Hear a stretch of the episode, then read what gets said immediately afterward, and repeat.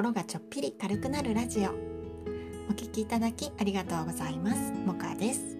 今日は自分の発信が与えられるメリット実は結構あるということで音声配信やブログ SNS などの発信が誰かに与えられるメリットについて考えてみようと思います。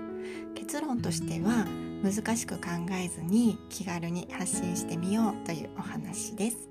どうぞゆるりとお付き合いください。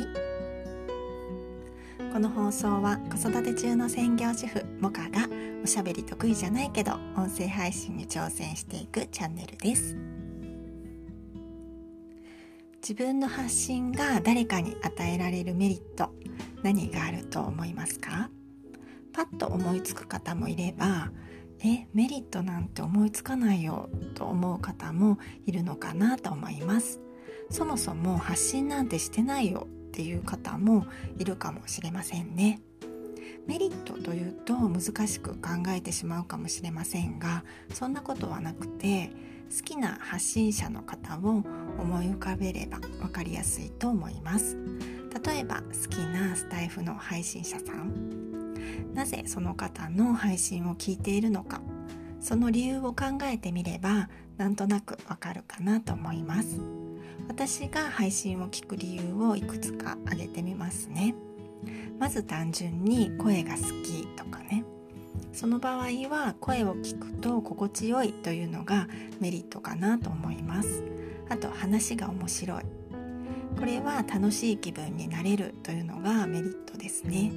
それから考え方が似ているという場合もあるかなと思います。共感できるということですね。逆に考え方が違うとか自分にない視点を持っているという場合は新たな視点に気づけるとか世界が広がるというメリットがありますね。それからためになる情報を配信している。これは知識が増えるとか役に立つというのがメリットですよね。いわゆる有益情報と言われるものですね。ざっと上げただけでも配信を聞く理由ってたくさんありましたね。これらのことを自分に当てはめてみるとどうですか？ためになる情報じゃなくても誰かに与えられるメリットたくさんありそうじゃないですか？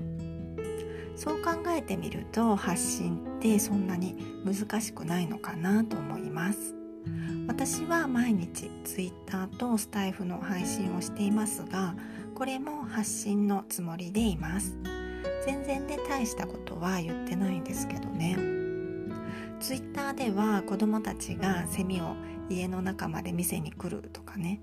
そんなくだらないような日記みたいなことをつぶやいていたりします。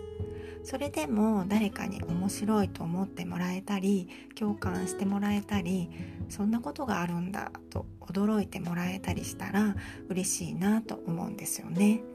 自分の手帳や日記帳に書けばいいようなことでもこうやって Twitter や音声配信などで誰かの目に触れるともう発信になると思ってやっています。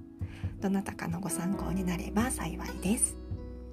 今日は自分の発信が与えられるメリット実は結構あるということで発信ってそんなに難しいことではないと思うよというお話をしました。